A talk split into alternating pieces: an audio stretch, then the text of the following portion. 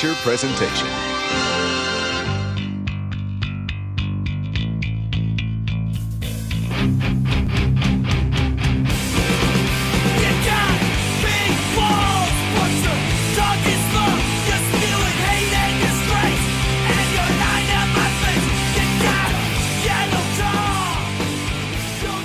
Everyone, welcome to another episode of the Florida Sound Archive podcast. I'm your host, Jeff Kaiser. And for today's interview, I have with me Pete Gordon, who's been in a lot of bands over the years, especially in South Florida. We'll talk about a lot of those bands as we get into the interview. Pete, welcome on in. How are you?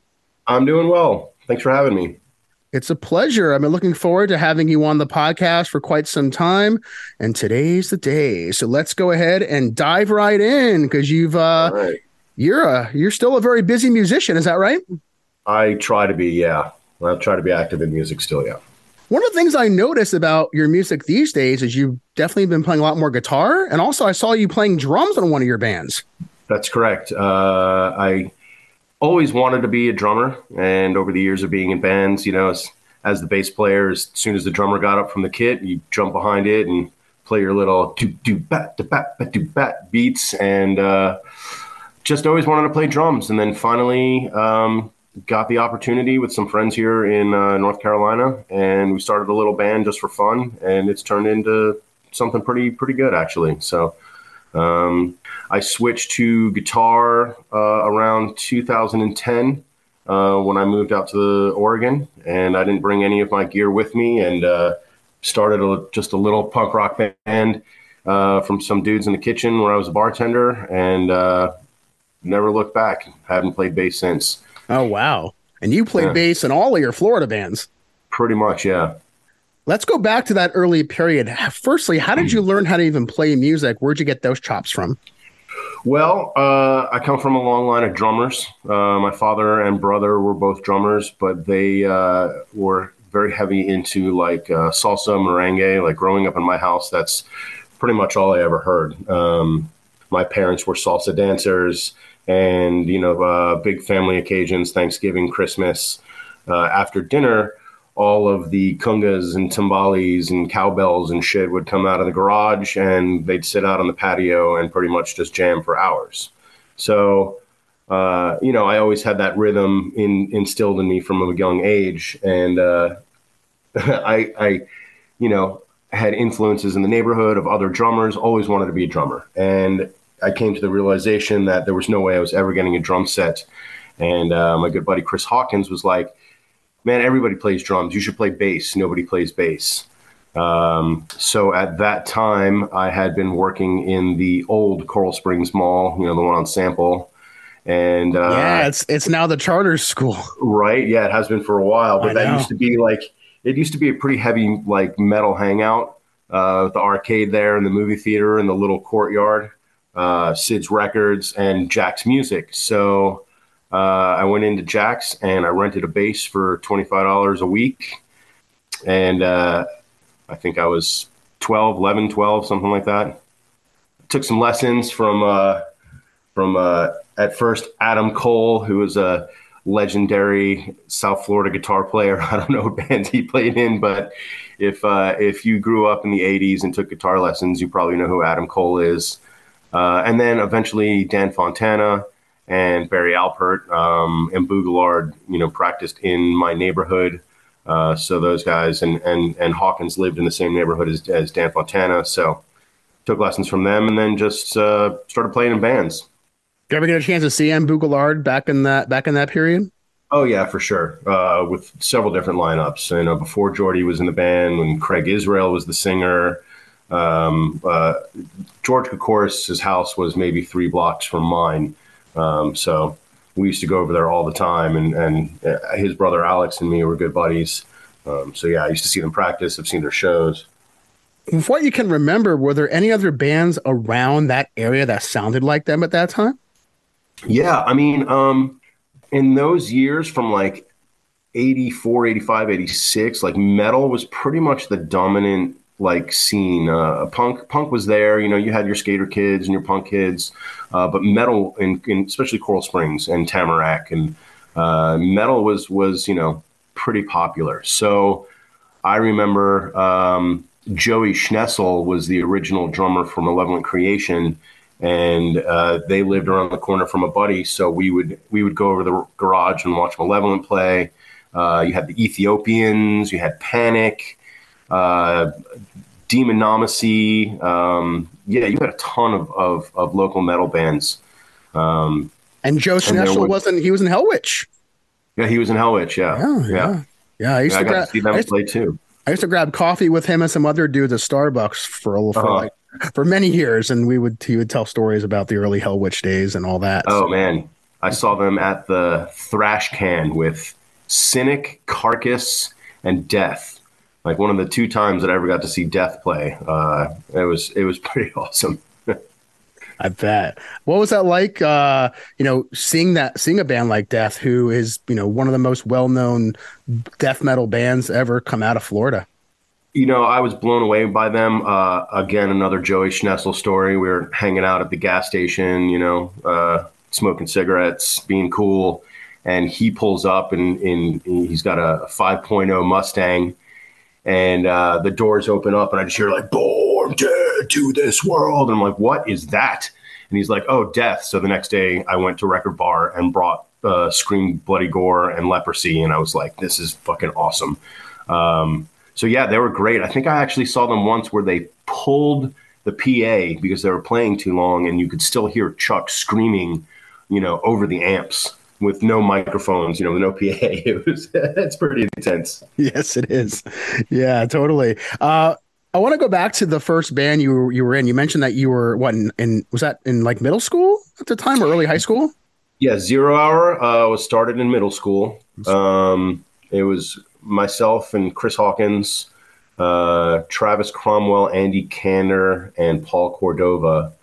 Uh, and we we played mostly covers in those days. You know, we did some Metallica, some some Megadeth stuff, maybe some Anthrax, and we had maybe one or two originals. You know, real silly, uh, kind of basic stuff. We only played one show, which was uh, my first show, and that was at Club Soda in Coral Springs. Um, are you familiar with that one?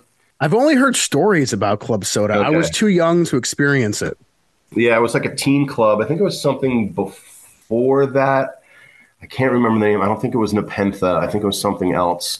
Um, but yeah, they they used to have shows. So we played a battle of the bands uh, against a band called Tempest Fugit. Uh, and the rumor had it is these dudes used to spray WD 40 on their guitar necks so that they could shred faster. I hope somebody from this podcast like knows them and sees that and like, no, it's not true. Uh, needless to say, they won. Um, you know, they were a little older and more established. I mean, we were like 11 and 12 years old. And uh, maybe three or four days before the show, Andy was like, My parents are taking me to the Keys. I can't go. So we got uh, Josh Capular. No, not Josh Capular. What's, I can't remember. Uh, we got somebody to fill in on drums and in like two days, you know. Uh, so we weren't tight and it was, you know, it was it was a travesty. But hey, we got to play, and I saw people moshing, and I think uh, um, Robin from Demonomacy like fell and broke her ankle. So it was it was a good time. what did your parents think about you being in a band like that at that time? Um, I think that they were they were happy that I had an outlet and that I was playing music and doing something like that. Uh, they did not agree with the style of music. Uh, you know, my my brother and sister grew up in the in the '60s. My brother went to Woodstock, you know, so they definitely know about rock and roll and shit like that. But you know, heavy metal in those days kind of had a bad rap. You had the Satanic Panic and everybody suing Twisted Sister and Ozzy, and uh, you know, uh, so there was a little bit of contention of, as far as what I was playing. But my parents always supported me playing music. You know, um, they were they were definitely behind me. That's good to hear. And yeah, never came out for the shows though. So they never saw you play in any of your bands you were in. I don't think so. Uh, we used to practice in my garage uh, in the in the Ego Trip years, and you know most of the people in Ego Trip were like skinheads, CSMP, Grudge. Uh, so there's always a running joke. If you every time I see Tommy Sheridan, it would be my dad. Be like, Peter, another one of your bald friends are here, you know. And uh, he said like we sounded like a bad bar mitzvah band or something, you know. uh, that's that's that's about all the comments I got. That's hilarious. So I think one of the things too, because uh, you mentioned Ego Trip, and uh, was that the first like real serious band that you were in, where you actually were playing original songs?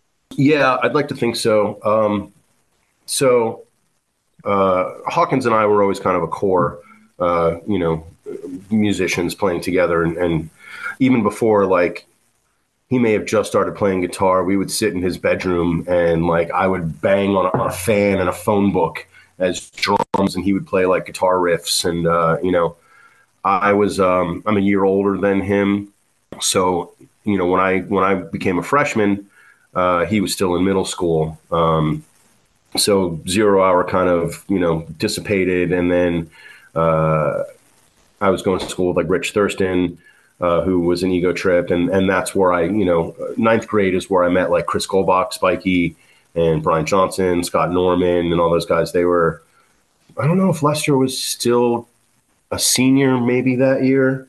Uh, I don't know. They were like the cool punk rock kids, and they hung out by the elevator, you know. So was this Taravella? Uh, this was Taravella, yeah. Okay. Yeah. Uh, so being a musician and, and you know and, and just kind of being around in, in, whatever scene there was, you know, the Coral, the Coral Springs Mall, the Coral Square Mall. Um, you know, I kind of knew those guys. They were older kids, but uh, once once I went to high school, you know, we started becoming friends. So yeah, Ego Trip, I guess, would have been the first like real band writing originals. Um, it's when I kind of started to transition from being a metalhead, getting more into like hardcore.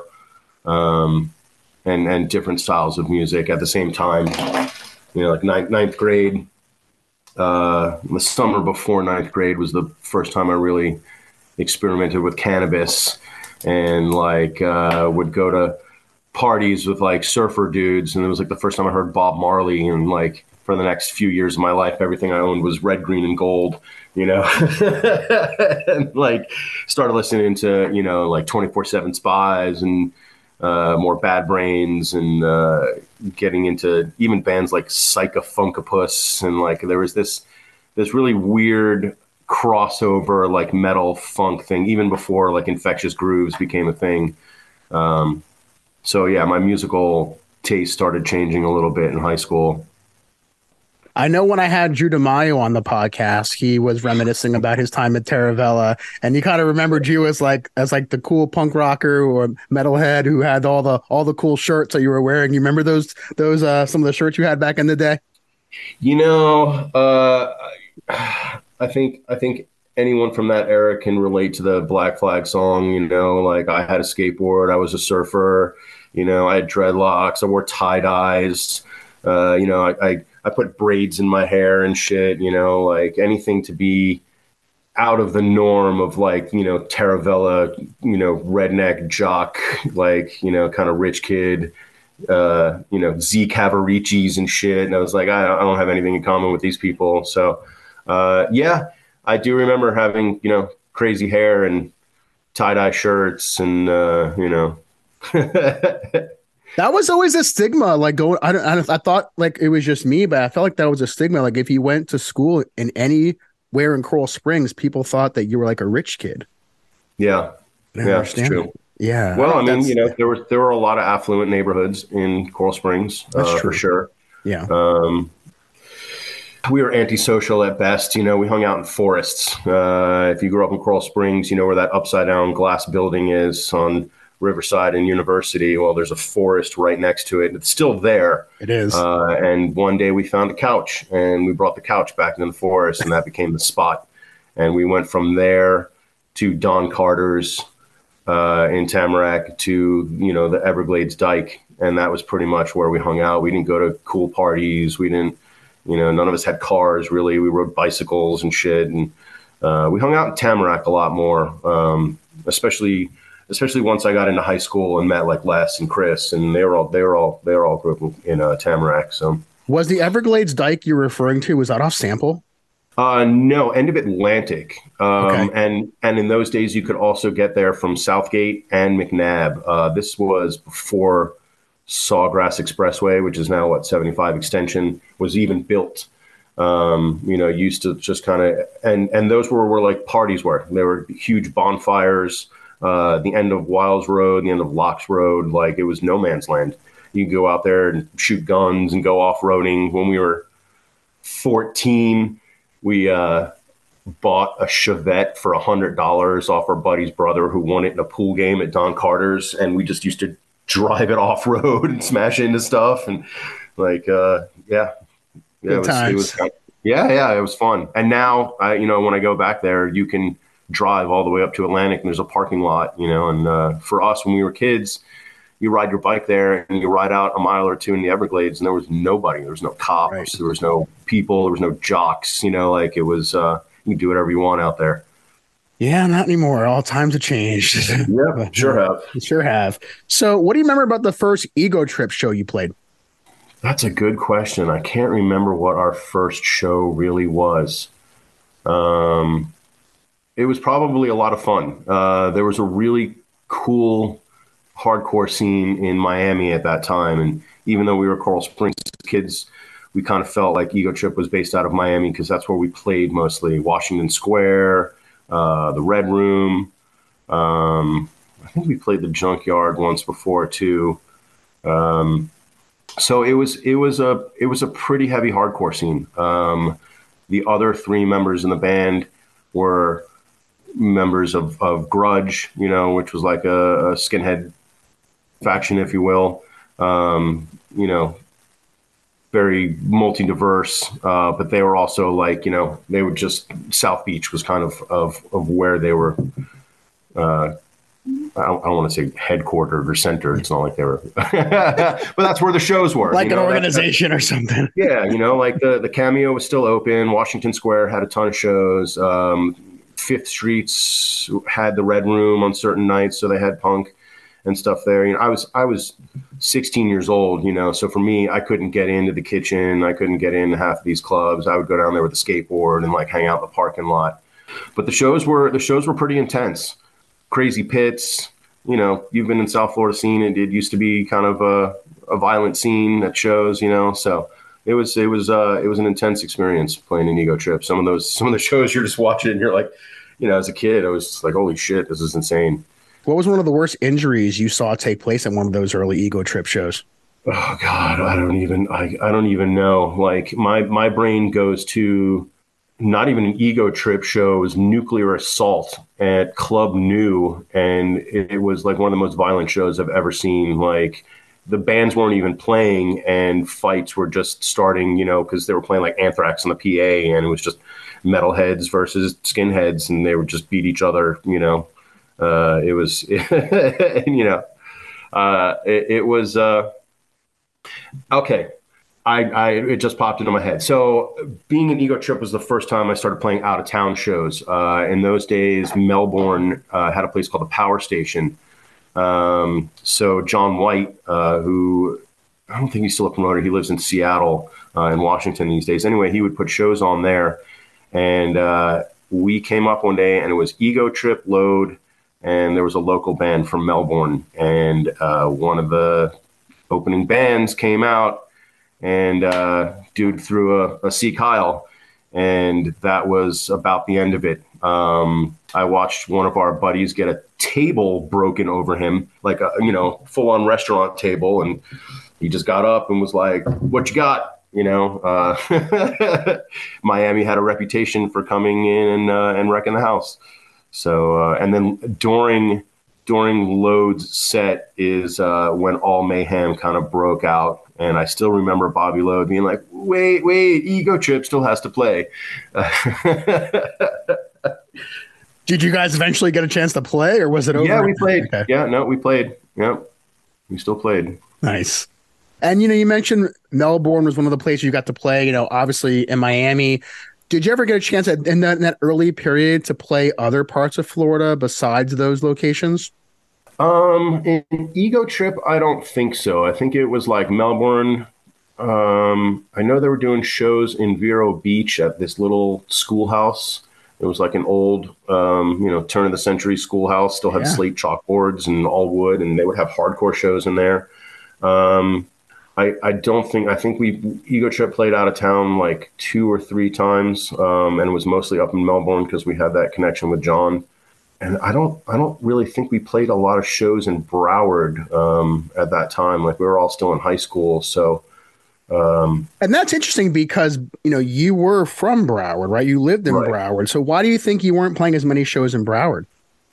maybe availability, maybe the fact that some of the kids we knew, like uh, Lindell and Rabbi, um, who were booking shows in Miami, um, and that's where that's where the hardcore scene was. Like Fort Lauderdale in those days uh, was still like you know rock candy cover bands and hair metal. Um, so I think our, our sound really didn't didn't fit so well um, in that era. Like you know, was that somewhere around 88, 89? I think Lindell worked at Blue Note, right, in Miami. That is correct. Yeah. What are your memories of some of the record stores back in that period? I know you mentioned some of the ones in Springs. What about some of the other locations? Um, Far Out Records by by far was the one that stands out the most, you know, because that was a Broward location, and Tim had um, Tim Pagonis had you know such an influence on the South Florida punk scene um, with Far Out Records as well, uh, a label as well as a store. Uh, Yesterday and Today was a good one. Blue Note, of course. I um, I didn't have a car till I was 19 years old, so I didn't really get a chance to go there was a place called Record Haven in Margate on Atlantic, and it was uh, just just this little store that was dedicated to only metal stuff. Like that's where you got your Maiden T-shirts. That's where you got your patches and your records and stuff. Um, was it called Record Haven? Memories. Yeah, I don't have a lot of brain cells left. There was a, Uh, there was a place in Coral Springs, and I, for the life of me, this it may have been more towards the later '90s, mhm. but there was a place in a strip mall in Coral Springs, and it was a small little shop, and he would cater to all the death metal and heavy metal. You go in there and find, you know, obituary T-shirts and that sort of thing, and there was no If it place. was- if it was off Atlantic in that shopping plaza where it's now a Walmart and stuff, um, I believe that's Record Haven. I- Yeah. I believe that was the name of it. It could have been. Yeah, my memory is like I can't for the life of me I can't remember what that place was called, but I remember the guy was just he was very quiet and uh you know, he uh he just got a lot Yeah. of great stuff. There was no other place like that around town you can find. Uncle Sam's maybe, that was about it. Uh, yeah, I don't, I don't know what year Uncle Sam's opened. Uh, I mean, of course, in the mall you had Camelot and Record Bar, um, and you know, in those days, metal was popular. So, uh, I mean, I can remember like the the cardboard cutouts for Master of Puppets, you know, before it was released. You know, and you're like, oh, the mall's gonna open. I'm gonna go buy Master of Puppets. You know, um, and then of course Sid's records. Like once you find Sid's, uh, that's where you went because it was always a gold mine, uh, especially before Jimbo Smith worked there, um, because Sid didn't know what he had. And in those days, you know, I mean, shit, used records were a dollar. Uh, uh, but I, I believe the story goes is one day Jimbo went in and like found treasures and like bought it for like a very low amount of money. And he's like, you should hire me because these records are worth a lot more money. and then, you know, um, and then having, you know, people you know work at record stores is always uh, a, a plus. What were you doing work wise back then? What kind of job did you have? Or did did you were you working at all? Uh, let's see. Uh, in the high school years, I worked, well, depending. I started working when I was about 12. My father decided to retire and then decided to invest in a deli in the Coral Springs Mall. So he used to force me on the weekends to go in and work at that place. Uh, and that's where I met all like the Coral Springs metalheads from that side of Coral Springs, because that was that was the wrong side of Sample. And we, uh, you know, I never knew there was Really? such a thing. uh, you know, it's it's always it's always a joke, you know, uh, Yeah. a running joke. Um, so yeah, I got to know like the kids from from that side of Coral because Coral Springs is a pretty pretty big town. Um, I mean, it's much larger now than it was when we grew up there, but yeah. So I worked in the deli, and then let's see, around 16, 17, I worked in the Coral Square Mall as a short order cook at Golden Greek, and then like after high school, I uh, I worked in like uh, Jimmy's Pizza I worked for those guys for years and years and years as like a delivery driver and prep cook. And, um, and once I started going on the road, it was really easy to be like, Hey guys, I'm going on tour for like two months and, uh, I'll see you when I get back. They're like, cool. What was the first band you went on tour with? Uh, Baghdad. Baghdad. Yeah. Radio Baghdad. So Radio Baghdad, uh, we talked about some of the members already of that band. I know uh, Les has been a guest on the podcast uh, twice, mm-hmm. and Pete Gross has been on as well. So what do you what do you remember about the uh, the early beginnings of Radio Baghdad? Um, face value at that time. Um, they had a warehouse off Dixie, and like I said, when I when I got into high school, um, I met like Chris and Les and um, Scott Norman, and I used to go on Friday nights when they would practice. And Face Value was like my favorite band. Um, they were like something I hadn't ever really heard before, and and even those guys, like when I first started meeting them, um, were giving me stuff to listen to. And this is like this is punk when it went like peace punk era, like Seven Seconds on Ourselves and uh, Soul Force Revolution, and they were you know, giving us like early Goo Goo Dolls and Soul Asylum, uh, Husker Du, and stuff like that, and, and just listening to music that was way more melodic punk than I had, you know, I, had ever heard. You know, when I was 10, I remember listening to Angry Samoans because I had never heard curse words in a song before.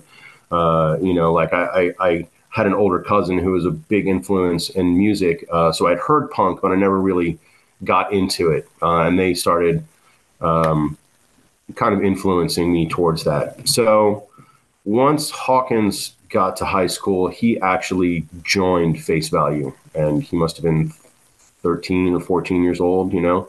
Uh, and Chris, you know, is, is, an amazing guitar player. So um, started going to band, you know, to, to their practice every single weekend and just listening to them play. And when Ego Trip, let's let's see the timeline here.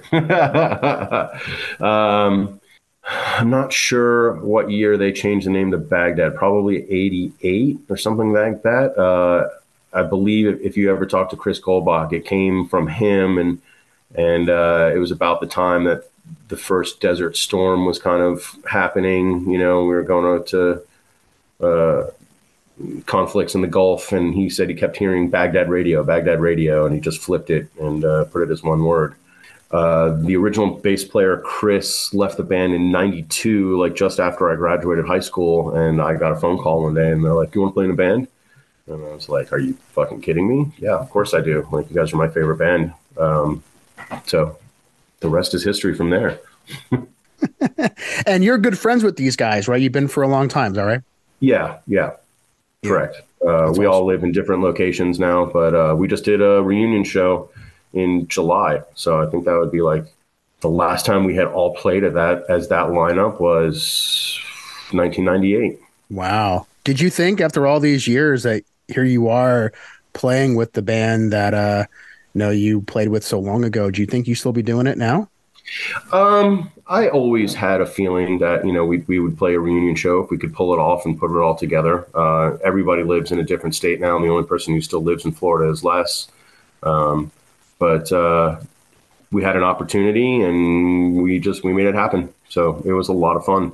Yeah. But Baghdad had had so many lineup changes over the years. You know, uh, at, at, first, you know, it was it was Lester, Chris Pabone, Chris Golbach, and Scott Norman, and then Hawkins joined the band, and then Scott left the band, and then Gary joined the band, and then Hawkins left the band, and then Scott came back to the band, and then Ponch left the band, and I got into the band, and Pete Gross joined the band. Like it was there was there was a lot of different, and then Pete Gross and Spiky were both playing with Collapsing Lungs, so they left the band, and John Bindle, uh, who was a drummer for Hudson uh, and the Shrooms, he played with us, and I think we even have like a, a recording um, that somebody posted on on YouTube um, with him playing drums on it it was cool to have that. I mean, once we started touring, that was the core lineup was, you know, two Pete's, two Chris's, and a Les. That's a good mix. Yeah. I think Baghdad was like the main band you were in where you put out the most output. Is that right? That would be correct. Yeah. Um, Spiky is is a fanatic about recording. Uh, even when it was like a little four track thing, and we'd do it in his parents' living room or we do it. At, we we were always making recordings. We were always putting out like our own tapes, um, and then once we kind of met Jeremy Staska uh, from Studio 13. Um, what the hell is the name of their band? It's on the name tip my tongue. Is it not Sinful Lust? Is it Sinful Lust? Sinful Lust. I don't know. Is that it? Was that was that, that Jeremy Staska's band? I think it was. I think it was Sinful Lust. Yeah. Yeah, that band Shockmaw. uh, the world's most aggressive primate just got mad. Shockmaw. Uh, yeah, so then we started recording it at you know uh, Studio 13, and if memory serves, I believe uh, Spiky found like an ad in the back of uh, Maximum Rock and Roll, and it was a German label looking for bands to put out. So he sent him one of our you know demo tapes, and uh, we signed Friendly Cow Records, and they put out 120 years.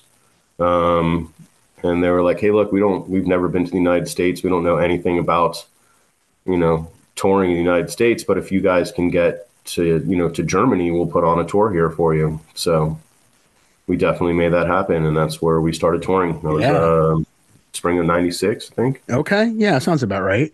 Uh, yeah. What was it like recording with Jeremy? Um, a lot of weed. I've heard that come up many times from a lot of guests. Yeah, yeah, yeah, definitely. Um, uh, it was always a good experience. We always recorded live and went back and did vocals. So, I mean, we would practice four nights a week, um, you know, for several hours until we were tight, tight, tight, tight, tight, and then we just go in there and bang everything out.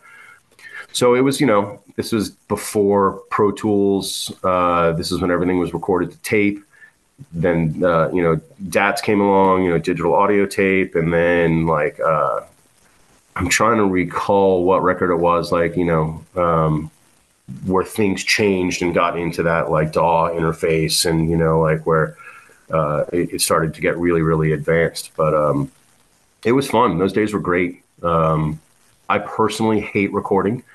Uh, it's my least favorite part of being a musician because I'm a semi perfectionist and I'm a really sloppy musician. So when I'd have to go back and listen to my bass lines or, you know, guitar work, I'm like, oh, God, can I just do this over? You know, um, is there a certain song in, in, the Baghdad years that you're just really proud that you made? Um, my favorite album, which now has a title that's uh, Hooked on Ebonics, is my favorite Baghdad record. Um, it's our fat. Every time I listen to it, I'm like, is the tape speeded up? Like, or, or, or, are we playing that fast? Like, it is. It is a fast, aggressive record. Is it behind his back? I don't know. I had to go through all of these songs. Uh, you know, when we were practicing for the show. Um, I go back and I listen. I'm like, all right, you know, I was a pretty decent bass player. Uh, I'm not going to complain on that one.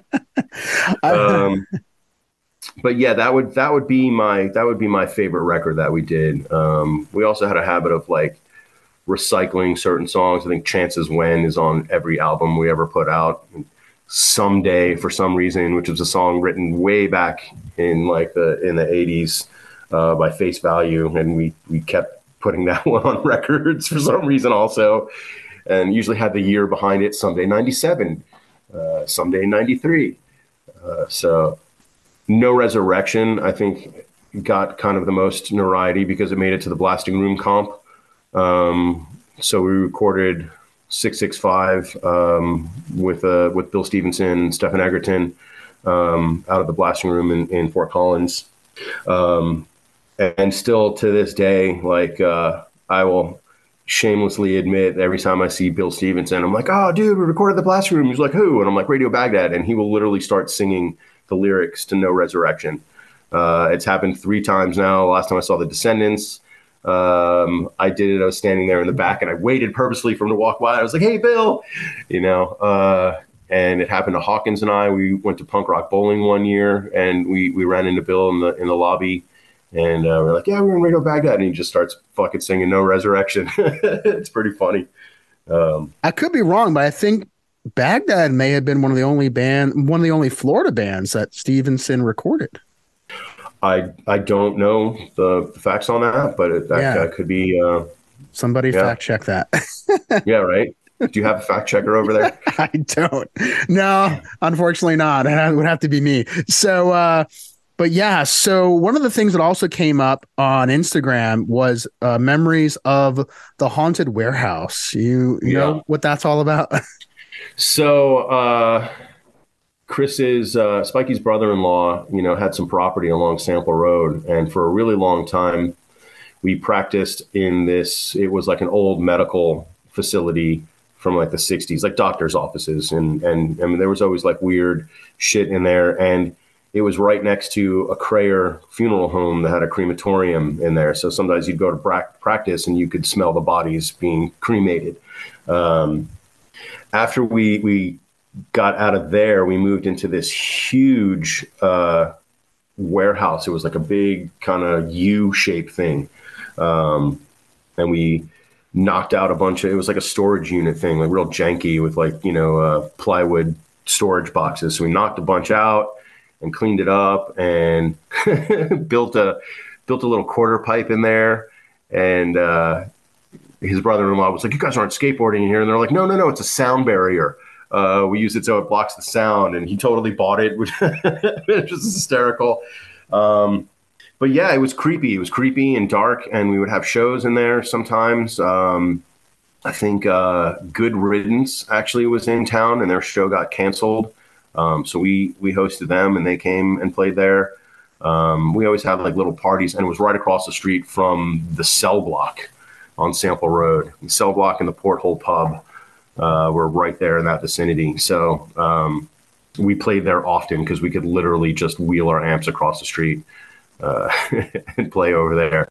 I don't know about haunted. I personally don't know if, if I believe in ghosts or not, but uh, you know, some weird, some weird freaky shit would happen in there. Uh, that you just can't explain. Doors Yeah. closing, things slamming, things falling off the wall, shadows in the shadows. You know, I don't know what I saw. I, I smoked a lot of pot. you mentioned Kraeer. Actually, I worked for Kraeer once upon a time, and uh, Oof. and uh, so yeah, and I worked for another funeral home in in Davie, and I remember, uh, you know, hearing some things from time to time. So uh, yeah, I don't know, I don't know, could be.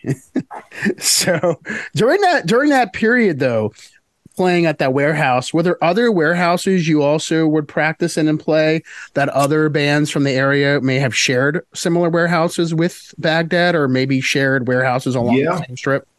Yeah, collapsing lungs. Uh, we shared we shared a similar space for a while. Um, before I was in the band, they shared a space with Marilyn Manson. Um, these were like like all the old warehouses off of Dixie uh, and Old McNab, and in those areas. In those days, I don't know if it's still like that. Um, they there was not they were industrial areas. There was train tracks, and there wasn't a whole lot of people living there. And if they did, it was very low income neighborhoods, and nobody gave a shit. Uh, so nobody ever called the cops. Um, so you could practice, you know, till midnight, and nobody cared. But it was always like storage facility warehouses, big bay door. You know, um, sweat your ass off in the summer all the time trying to practice. We shared a warehouse with Load uh, off of Dixie.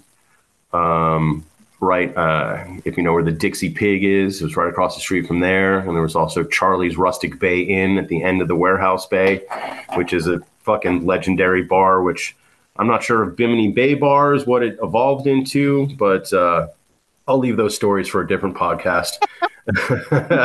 What's one of your What's one of your favorite Bobby Load stories? Uh, gosh, there are a lot of them. Probably banning him from my apartment in Fort Lauderdale. Um,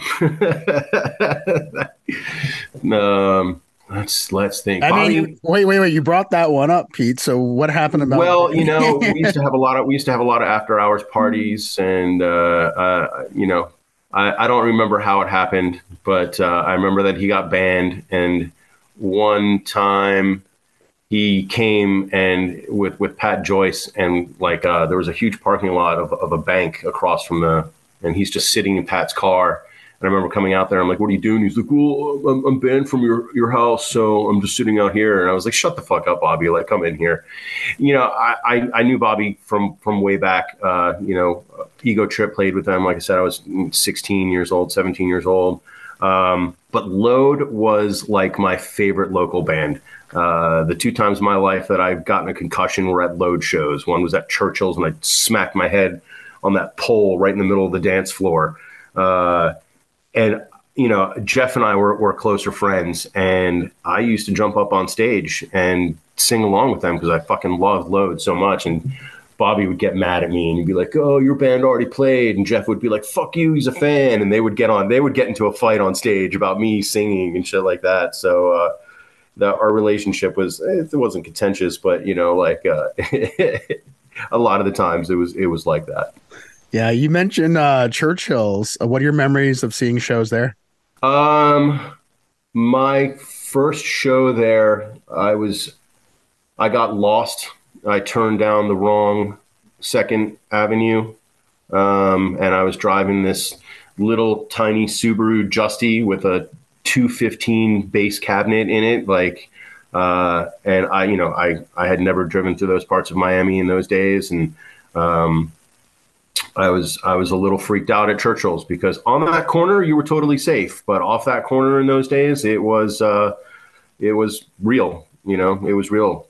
Seeing hearing gunshots, you know, seeing people get mugged or whatever, uh, homeless people. But on that corner you were safe. Uh, there was a little dude, Joaquin. You gave him two bucks, and your card didn't get your car didn't get fucked with. You know, and he would draw a little picture of you and stuff, and and then you, you as I would go to more and more shows, you would uh, you'd start to know some of the people, and then one dude used to bring me like curried goat, you know, and you were just eating like awesome like Creole food, and uh, and back in the day, it was you know it was a it was a fucking dump. Like if you ever took a shit at Churchill's, you should like you. I think that was when COVID came out. They're like, if you ever took a shit at Churchill's, then you're immune to COVID or something like that. You know, uh, it was fucking gross, man. It smelled like piss.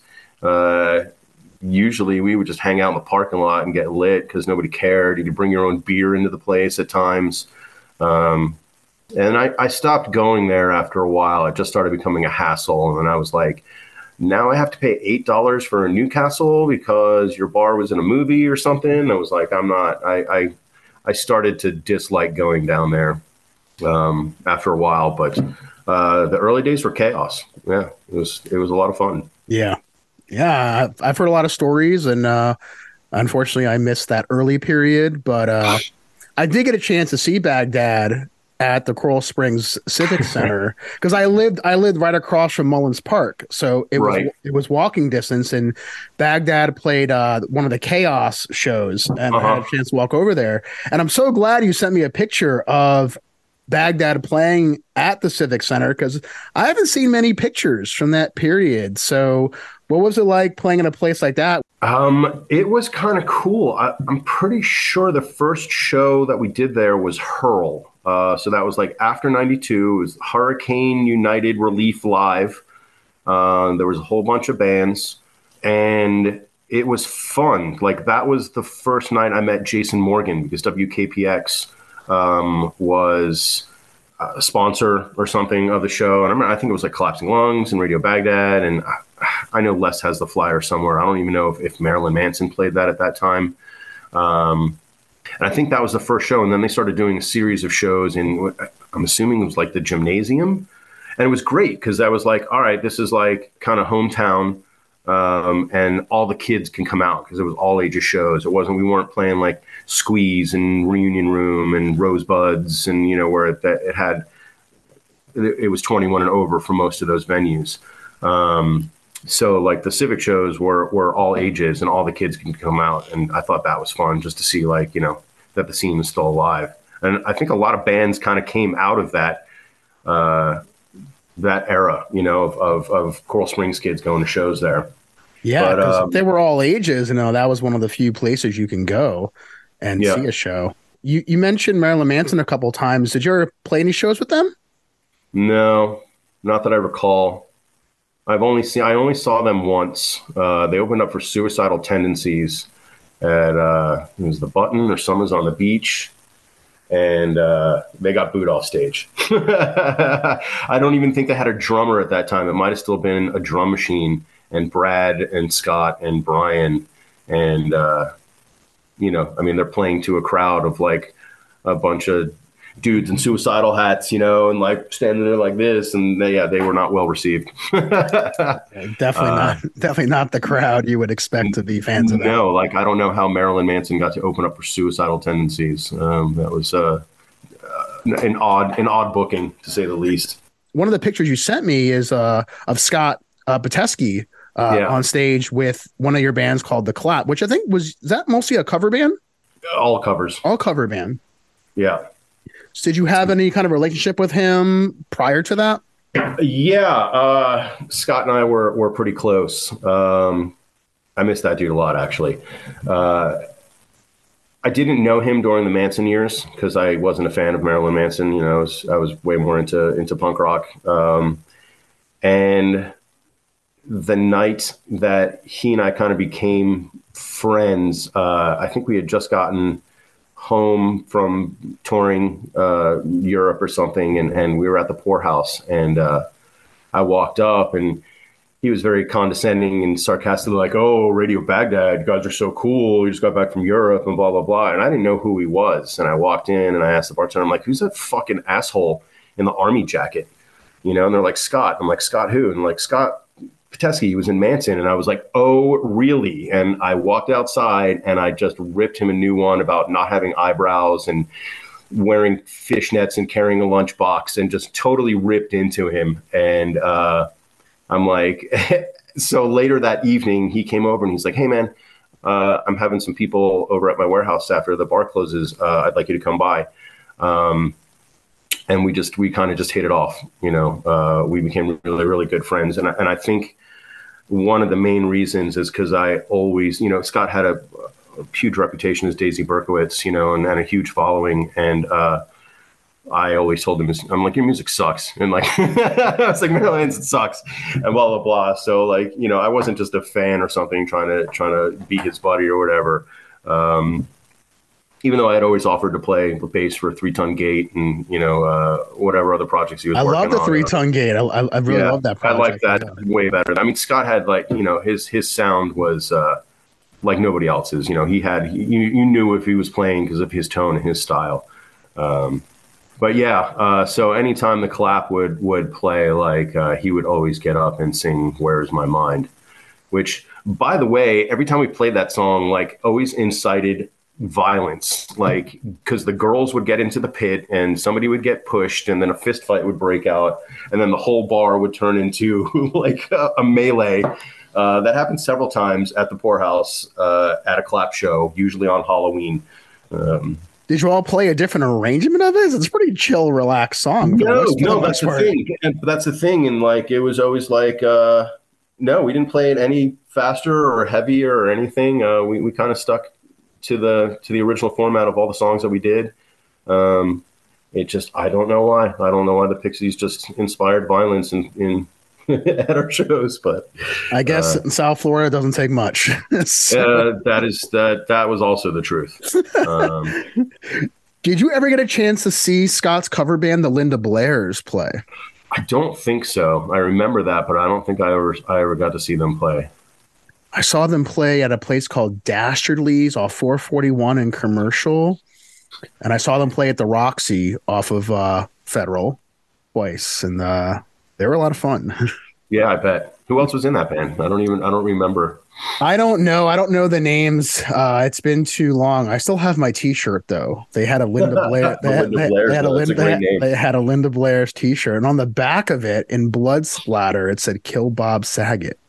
the irony there. So, yeah, right. Uh, but they dressed That's in drag. They dressed in drag, and they would do. Uh, uh, I think it was mostly. Uh, memory might be off, but I think it was mostly like '70s and '80s covers. Nice. Yeah. So, yeah. So. Yep. Baghdad definitely got a chance to tour overseas in Europe. What are your memories of touring uh, with Baghdad overseas? That was such an experience. Um, the first year we went was 96, you know, and getting off the plane and taking a train to, you know, Central Station in Amsterdam was like, um, you know, we were all just dumbfounded. You know, we had never seen architecture like that. We had never seen, you know, a city that old and felt like we were at like a set at Universal Studios. And then it was like, oh, wait, we can walk into this cafe and get beers and hash. And like, uh, it was, it was, we were blown away. And then the shows and the exposure to like the European punk scene, which was, was pretty different from what we were used to. Um, you know, a lot of our shows were at youth centers and uh, like anarchist squat houses and the re- just the reception was so much different. You know, like people there really love to hear you play and really want you to keep playing. In fact, they wouldn't let you stop playing. Uh, there were a couple of tours that we did that our sets were like three hours long.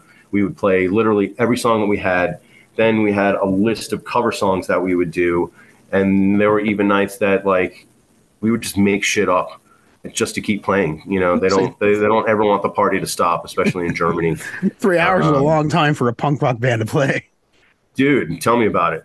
Tell me about it. And then they want you to party. Yeah, we make party. You know, like afterwards. And when do you keep going? And like, bro, I've been making party for like a month. Like, I just want to sleep, man. I'm sick. I'm sick and I'm tired.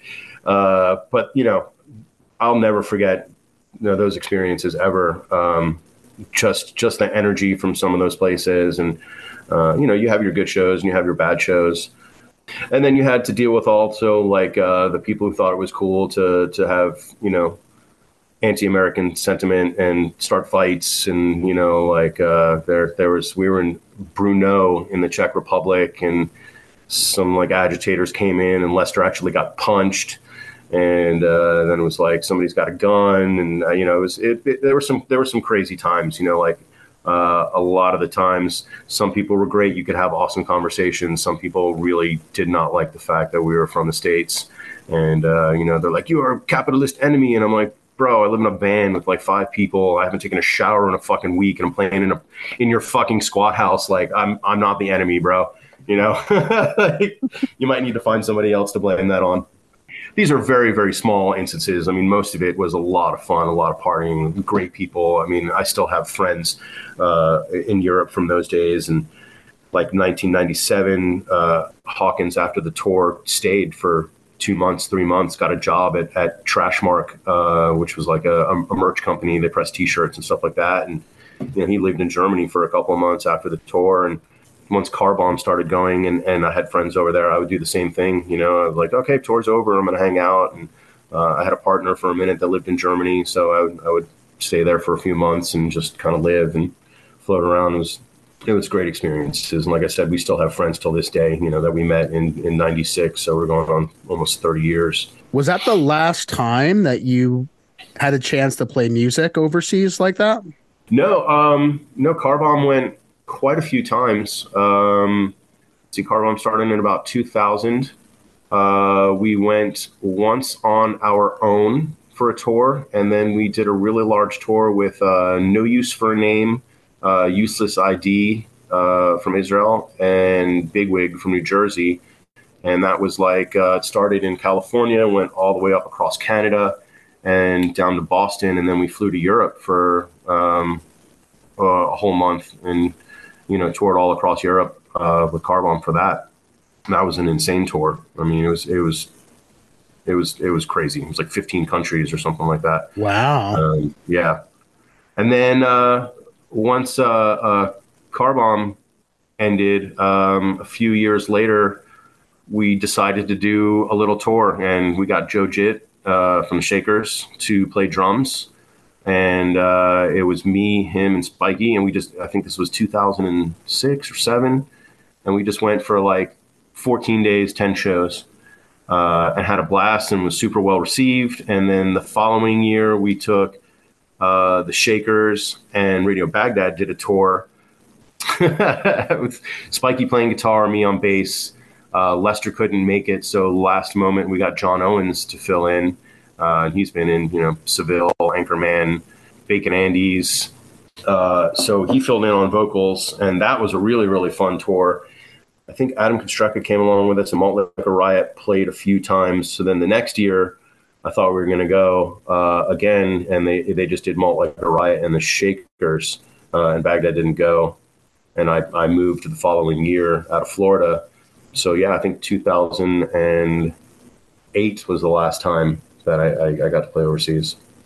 What for you was the biggest difference playing in Baghdad and playing in Irish Car Bomb? Um, having to be a singer and a frontman. Um, the last tour, 1998, that Baghdad did, we did a U.S. tour with um, Digger and from PA, and uh, Lester didn't come to Europe with us. So we were kind of forced to sing. Um, we all took turns, like me, Hawk, and Spiky, and, and Pete, singing different songs. And then when Car Bomb formed, it was it was we kind of had the same feel. You know, we we we would write songs and we would all sing. Originally, when Car Bomb first started, uh, Hawkins and Spiky would switch back and forth between drums and guitar on certain songs. And then it just, uh, as we started getting a little bit more serious and, and going on the road, that kind of ended um, to be more solidified, I guess. Was singing out of more of necessity, or did you really like just enjoy doing it once you finally had the chance to do more vocals? I don't mind singing. I like it. I hate my voice. Um, you know, when I listen to recordings, I feel like I sound like an angry muppet. You know, because I my my lyrics are extremely juvenile, and I just yell like a hardcore guy. You know. um, what I didn't like was being a front man. I did not like having to crowd banter. Um, I'm I'm a fucking idiot, and stupid shit comes out of my mouth all of the time. So having to, you know, forcefully make up something to say to the crowd was was terrible. I hated it. Uh, what, what was what was one of the most awkward moments you had doing that? Uh, gosh, I mean, I had some fun doing it. Uh, we played Jacksonville. We were on tour with uh, Lagwagon, Rufio, and Yellow Card, and uh, we opened up the show, and uh, I was like, "Hey, what's up, Irish Car Bomb? We're from Fort Lauderdale." And the guy in the front row was like, "You fucking suck," you know, and uh, so I'm like, "Oh, we suck." I'm like, "You probably never heard us before." I was like, "Hey, let me ask you a question." I'm like, "Do I come to your day job and slap the dick out of your mouth?" And the whole crowd, you know, like 2,000 people, was like, "Ooh!" We just busted into a song, and I was like, "All right, that was that was kind of awesome." Uh, Good one. uh, yeah, that was that was pretty fun. Um, I'd have to say it was like in, in uh, a write up that we got. We played somewhere in Canada, and it was an all ages show. And we were this was uh, the Frostbite tour, and that was uh, the Mad Caddies were the headliners, um, and it was like Choke and Pulley, Closet Monster, and us. And uh, we had partied pretty hard in in uh, Toronto or something like that, and I was talking about it, you know, and uh, the guy who wrote the article found it pretty inappropriate what I was talking about at uh, an all ages show, and you know, like gratuitous drug use or partying or whatever, you know. And, uh, at that time, once I read that, I was like, I'm a fucking idiot. but you know, like I was forced. They're like, "Got to talk to the mic. Got to talk to the crowd. You got to like say stuff." And I'm like, I don't want to. And then um, uh, sometimes I guess we were on tour with No Use and we would do a cover and uh, Matt Riddle I would always like you guys into old school hardcore punk songs or something like that and I think I regurgitated it one night because I didn't know what to say and he called me out at the show and he's like yeah I would have said if are you guys into you know old school hardcore punk but uh, the asshole in the first band already said that or something like that like, uh, so yeah I'm glad I don't have to be a front man anymore. Those sound like they were they were pretty fun times, you know, looking back. Of course. Yeah. Of course. Yeah. So Irish Car Bomb uh, played with a lot of a lot of bands that you know uh, you mentioned you know, I know No Use for Name, Lagwagon, Pulley, and there were several that you called out. So during that period, was there ever any talk with any of the labels that were around back then to perhaps put out a record from you guys? Yeah, um, we were we were on Purple Skunk Records, um, Tommy Berman out of out of South Florida, and um, after our first record, uh, our guitar player Shannon um, was from the West Coast, and he had worked for uh, you know bands as a tech and a driver for a very long time. So we got to talking with Fat Mike uh, when we were playing some Warped Tour shows, and he was pretty interested in us, and he really really liked our first record so there was there was talk of of putting out our next record on Fat, and he had a showcase one morning at, at Warped Tour at like way too early in the morning on the main stage, way too hungover, and like 90 degrees at 10 o'clock in the morning. You know, um, but that's that's where the talk was, and uh, he it just it kind of fell through the cracks, and uh, I saw him a few years later, and I I, uh, I happened to actually was driving NOFX around like Fort Lauderdale after a show they played at, at Revolution, and I, I straight up asked him, you know, like uh, whatever happened with, with, signing the Fat, and he said, honestly, man, like I, I really didn't dig your second album, and it's really hard to sell records, and I thought that was like one of the most genuine answers I could have heard, and that was kind of that. Uh, it would have been awesome if we signed to Fat Records, but yep. uh, Radio Baghdad was on some small labels. We had Friendly Cow in Germany and uh, One Foot Records, which I don't know if they even still exist. Um, I want to say that he was out of Texas, but I'm not. I'm not really sure. Yeah, I think it was out of Texas. Yeah, yeah. But yeah, that was about the closest uh, that we came to signing with. Um, I guess they're still an independent label, but a larger independent label. At what point did you guys call it quits? Um, I want to say around 2004, 2004 or five. I think Hawkins had moved out of town. Yeah, I don't remember. I don't remember actually the actual year that that we, we decided to stop playing. Uh, we only put out those two records. We self-released our second one, I think, also on Purple Skunk. Ain't quite right. And then I don't think we had anything after that. Yeah. You regret not doing like a seven inch or anything like that? No, not really. I think Car Bomb was was what it was.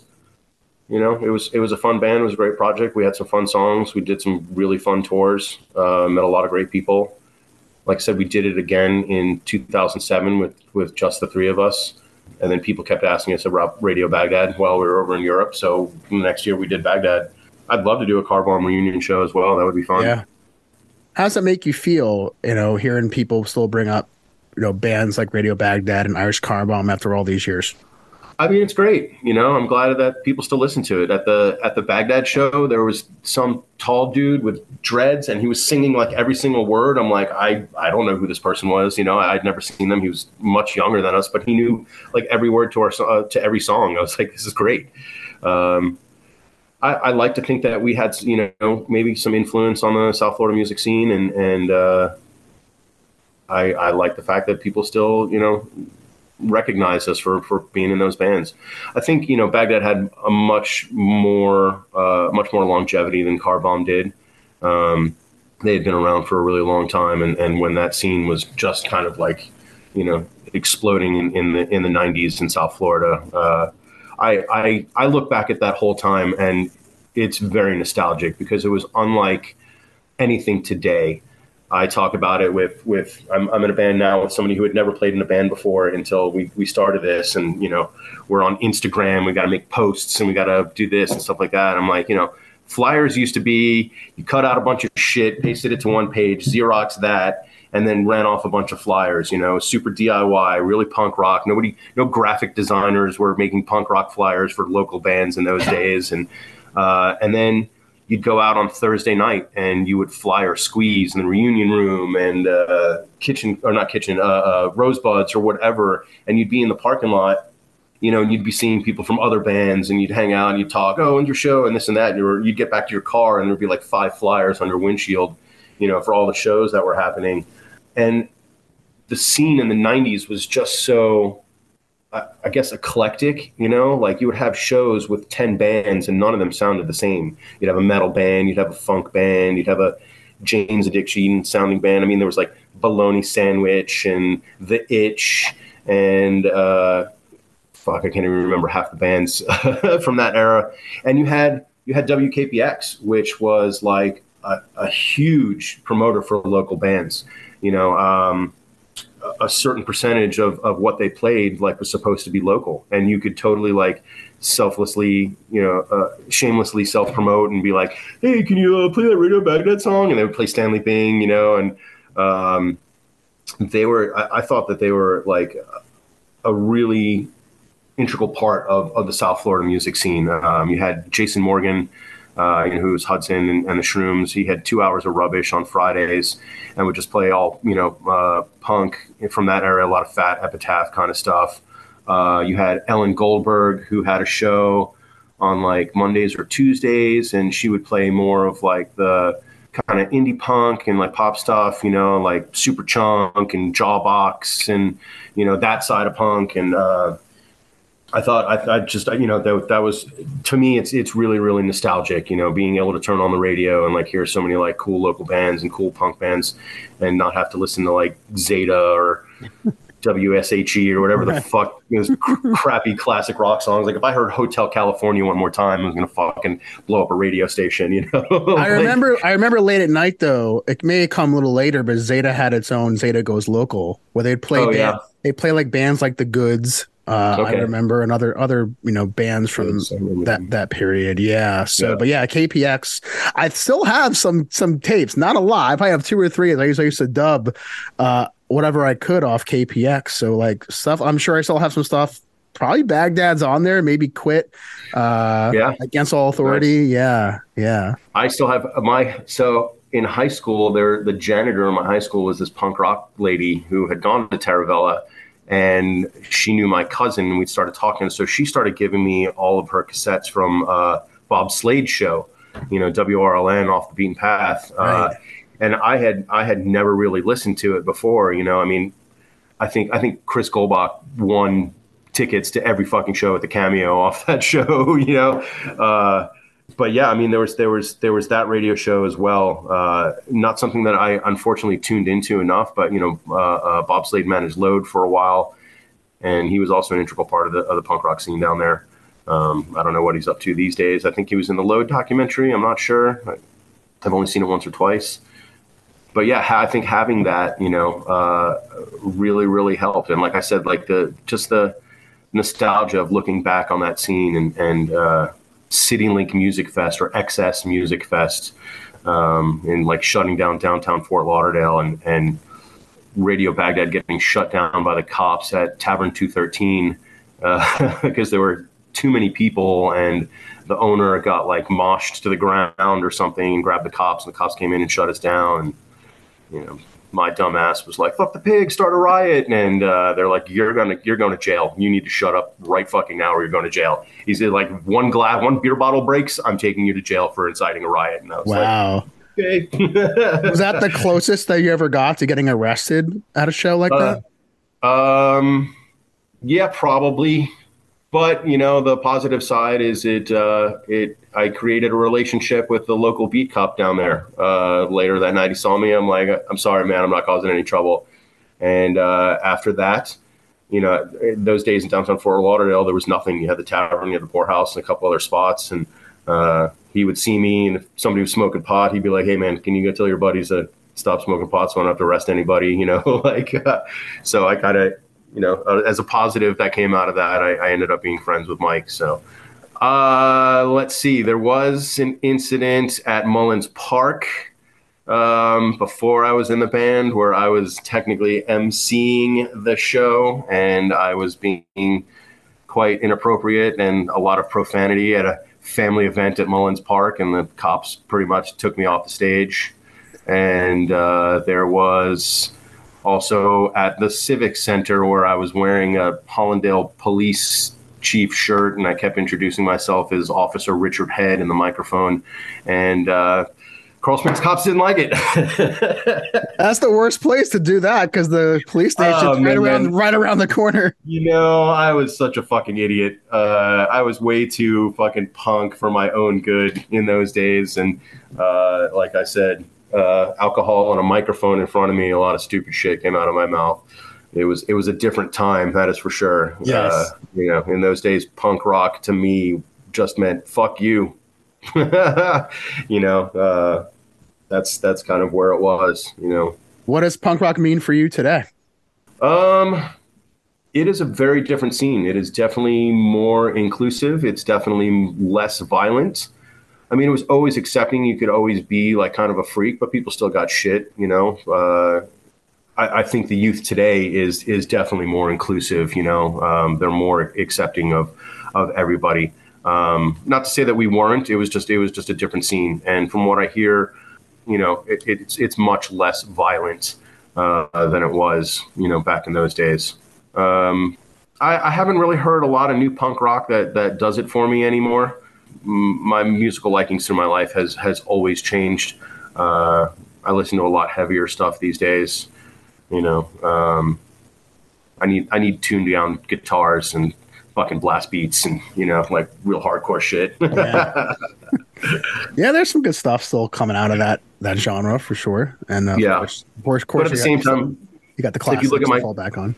Yeah, oh, yeah, totally. I mean, I, I, I Asheville here uh, has a lot of cool little punk dive bars, and there's a there's a great DJ that like every third Sunday will uh, do like afternoon set for like two hours, and he's he's from Gainesville, and he'll play he'll play some killer stuff, and that's when they're like, oh, dude, you got Radon, you got Asshole Parade, you got Them Builder Ass, Panther UK, United 13, like the Gainesville scene, man, had so many killer bands that came out of it.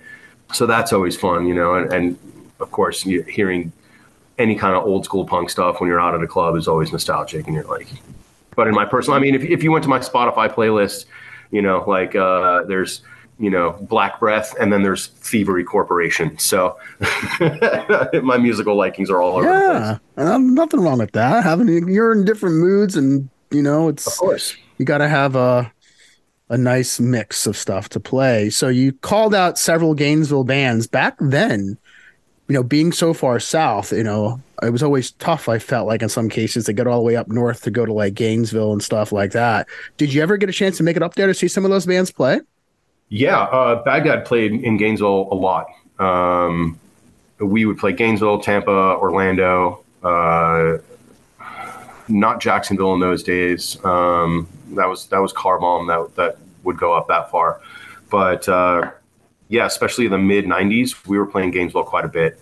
That's when the hardback was like kind of the focus, and there was also house parties um, all over the place. I mean, Gainesville had so the the student ghetto there was like the coolest neighborhood ever. The first time I, I saw that, you know, like standing at a 7-Eleven, like dude with like green dreads and a mohawk and blah blah blah blah. And I'm like, fuck, this town's cool. Like, you know, we don't have that down south. It's not it's not as as common to see. You know, maybe at a show, but not like at the grocery store.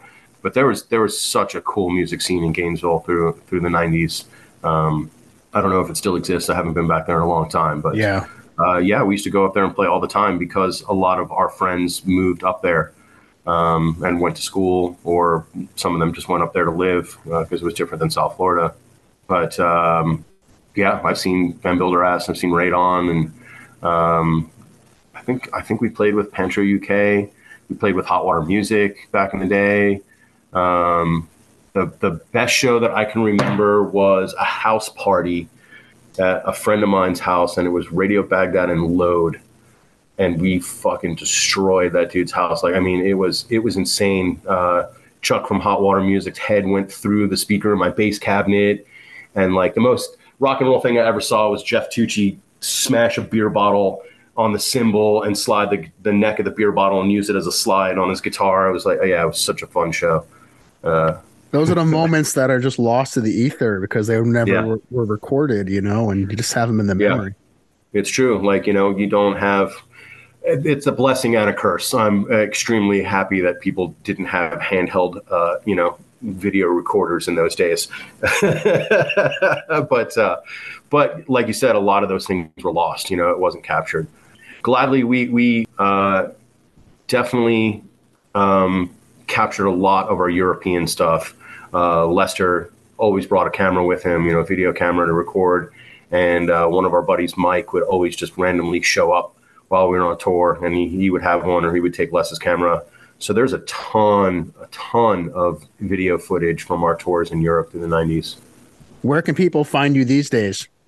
Um, well, I'm in Asheville, North Carolina. I'm playing drums in a band called the Tiny TVs. Uh, it's kind of rock and roll. You can find us on YouTube. Some old videos that we had from some some live shows. We're looking at getting into the studio and recording a record. Uh, this band definitely needs to be documented. It's been fun. We we started it as just a a couple friends I had mentioned before. One of the guys had never ever been in a band before, barely played the guitar. And we're like, you're going to play bass. He's like, I don't know how to play bass. I'm like, either did Sid Vicious. Look how cool he is. Uh, Quite the comparison there. yeah, right. Uh, so um, you know, it was like, well, what do we need to uh, to be a band? I'm like, we can get a drum set. And I was like, I guarantee you tomorrow we'll buy a drum set for hundred bucks. And everyone's like, no way. Woke up the next morning, went on Craigslist, found a drum set for hundred bucks, and just kind of started jamming. And after a few months, uh, we had like five or six songs. I'm like, these are pretty fun. And um, we ended up booking a show.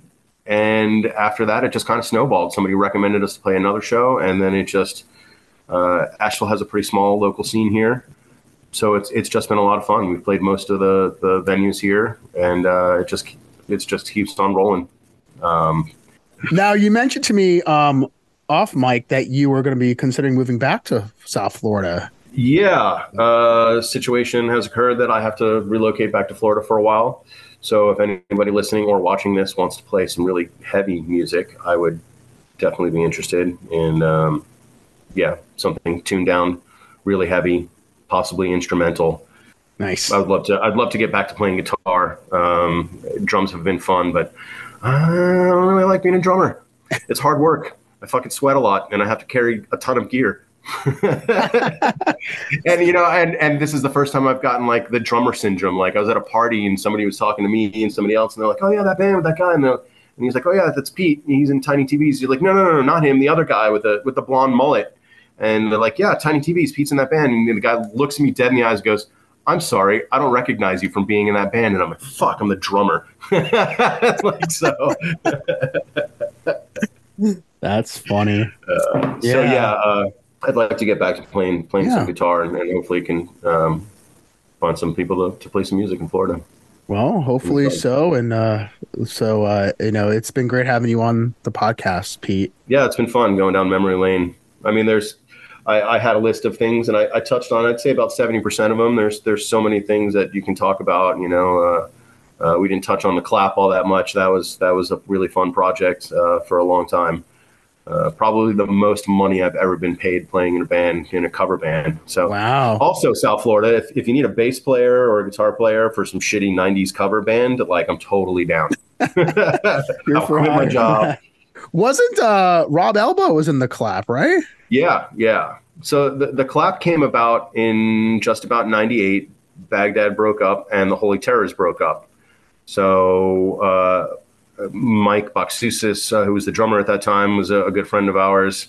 And we're like, hey, let's get together and you know just jam, play some cover songs or something. So we came to the table, and it was mostly like 70s, 80s punk and new wave stuff, a lot of Devo, some Cheap Trick in there, and like, hey, we're not too bad at doing this. Let's book a show. And then it just it, exploded. It was uh, it was definitely a trip. You know, we would we would play the poorhouse and play three sets you know, like a real like a cover band, you know, and it was uh, it was a lot of fun.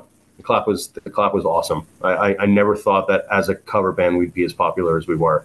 Did you have a favorite cover to play? Uh, yeah, probably Auf Wiedersehen from Cheap Trick. I've got a gun from Channel Three. Like we we we had one time, man. The list was so long. We had over a hundred songs that we would play. Um, Devo, of course. Like I'm a I'm a huge Devo fan, so you know, "Uncontrollable Urge" is is one of my favorite songs, and uh, I, w- I would get to sing that one and play that. We actually dressed up as Devo once for Halloween and played the Four Poorhouse. Those plastic suits are very hot, so I don't suggest playing shows in them. I can imagine. uh, but yeah, like you know, uh, we would cover Elvis. We would cover God, a song that I've been looking for on the internet by a band called the Go to Hells from St. Petersburg. Yeah. Uh, and I'm pretty sure the song was on like a No Idea comp, and it's called Back in Florida. And it's such a good tune, and I cannot find it anywhere. There's no record of it on yeah. on the interwebs anywhere. Um, that was always a fun song to cover. Uh, was there any song that sounded good in theory, but when you went to play it, it just, eh, no, that didn't come off the way we hoped it would? Um, probably, probably. I can't. Uh, I can't think of songs that we dropped because of that because of that reason. I mean, I always messed up the uh, Elvis song, and we we for oh yeah, probably "So Lonely" by the Police. Uh, one, I couldn't sing "So Lonely," so I'd have to sing "Salami," you know, and the backup parts would be salami, salami. Uh, but like the the reggae breakdown, just it was terrible. That is great. And and the Dead Kennedys, man, the Dead Kennedys are hard. Their songs are their song structures are, are different, and their timing is is really weird. Uh, so playing some of those songs were a challenge to learn for sure. Yeah, I can imagine. Um, it sounded like it was a pretty good eclectic mix of songs. Crazy, you know, because yeah. Rob would bring stuff, you know, like the Gun Club and like uh, we, you know, Jet Boy, Jet Girl, and and I was always bringing more of the punk stuff to the table, plus Devo and Hawkins. You know, was a huge Cheap Trick fan, and uh, and he brought Elvis to the table, and uh, yeah, it, it, was it was a really weird mix for a cover band. Uh, you know, the Clash, the Ramones, the Pixies, the Dead Kennedys, and then we would try to throw like obscure ones in there. Uh, I think one of the. Did you ever get a chance to do Rob's podcast? That record got me high before. No, I never have. I never have. Uh, I would have loved to because there's there's some cool records I don't think that had ever been done. I think I wanted to do uh, "On the Mouth" by Superchunk, which is probably still like in my number one slot for a favorite album of all time. Okay, well, Rob, yeah. if if you're watching or listening, yeah, Rob. gotta have Pete Gordon on your podcast because he's got a record that got him high. it's very true. Well, it's been great having you on. Hopefully, we had a chance. You know, we talked about the clap, and and thanks for bringing that back around. And uh, and it's just been great having you on to tell your story because there's a lot of things that uh may not have been known to people who have been around that period, who followed a lot of the bands you were in or played some of the bands you played in. So uh, it's great getting a chance to chat with you. Yeah, it was fun. It was fun to uh, to share my view of, of what the South Florida music scene was like to me and, and, and coming into it. It was a very, like I said, I'll keep bringing up nostalgia, you know, when I go back to thinking of how, how awesome it was, like, you know, just the different genres of bands and, and the scene and how it went from metal to alternative to punk. And, you know, like, uh, it was, it was good times. It was good times yeah. in those days. Totally. Uh, as we close out, I'm going to kind of give you the last word. Any closing thoughts you want to share, Pete, before we wrap up the interview? Um, I hope there uh, is part of the youth that listens to your podcast, and uh, you know that that kids are out there still playing music, and and I think it's I think it's a really really important part uh, of society for for people to play music and to for bands to still keep coming out. And I love seeing the younger kids getting you know more and more into music at earlier ages and having bands out there, and, and I hope that people just keep that that dream going alive, man. Like uh, rock and roll will never die. and you know, again, if uh, if I'm coming back to Florida and anyone wants to play some music, let me know.